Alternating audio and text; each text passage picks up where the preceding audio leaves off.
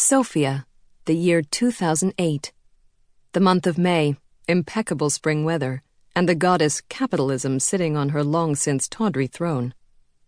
On the top step outside Hotel Forest hovered a young woman, more a girl than a woman, and more a foreigner, which she also was, than anything else.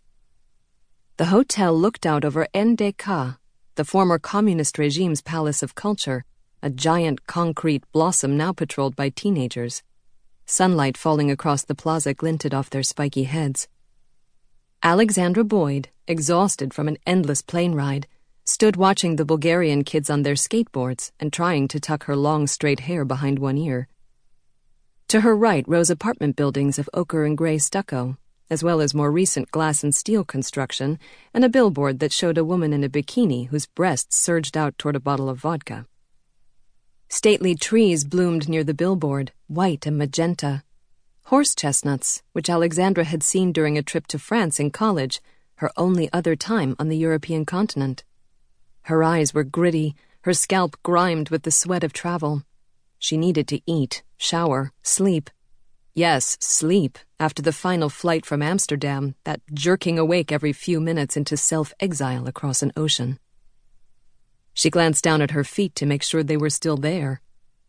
Except for a pair of bright red sneakers, her clothes were simple thin blouse, blue jeans, a sweater tied around her waist, so that she felt dowdy next to the tailored skirts and stilettos that made their way past her. On her left wrist, she wore a wide black bracelet in her ears, spears of obsidian. She gripped the handles of a rolling suitcase and a dark satchel containing a guidebook, a dictionary, extra clothes. Over her shoulders, she carried a computer bag and her loose multicolored purse with a notebook and a paperback of Emily Dickinson at the very bottom.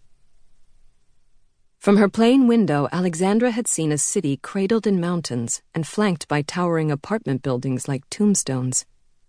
Stepping off the plane with her new camera in her hand, she'd breathed unfamiliar air coal and diesel, and then a gust that smelled of plowed earth. She had walked across the tarmac and onto the airport bus, observed shiny new customs booths and their taciturn officials, the exotic stamp in her passport. Her taxi had looped around the edges of Sofia and into the heart of the city, a longer route than necessary, she now suspected brushing past outdoor cafe tables and lampposts that bore political placards or signs for sex shops. From the taxi window, she'd photographed ancient Fords and Opels, new Audis with tinted gangster windows, large, slow buses, and trolleys like clanking megalosauruses that threw sparks from their iron rails. To her amazement, she'd seen that the center of the city was paved with yellow cobblestones. But the driver had somehow misunderstood her request and dropped her here, at Hotel Forest, not at the hostel she'd booked weeks earlier.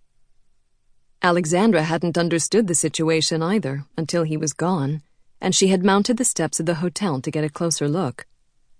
Now she was alone, more thoroughly than she had ever been in her 26 years.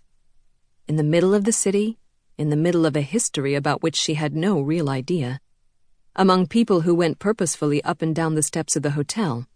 She stood, wondering whether to descend and try to get another taxi.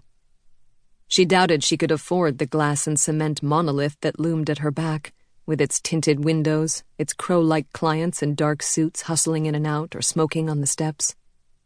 One thing seemed certain she was in the wrong place.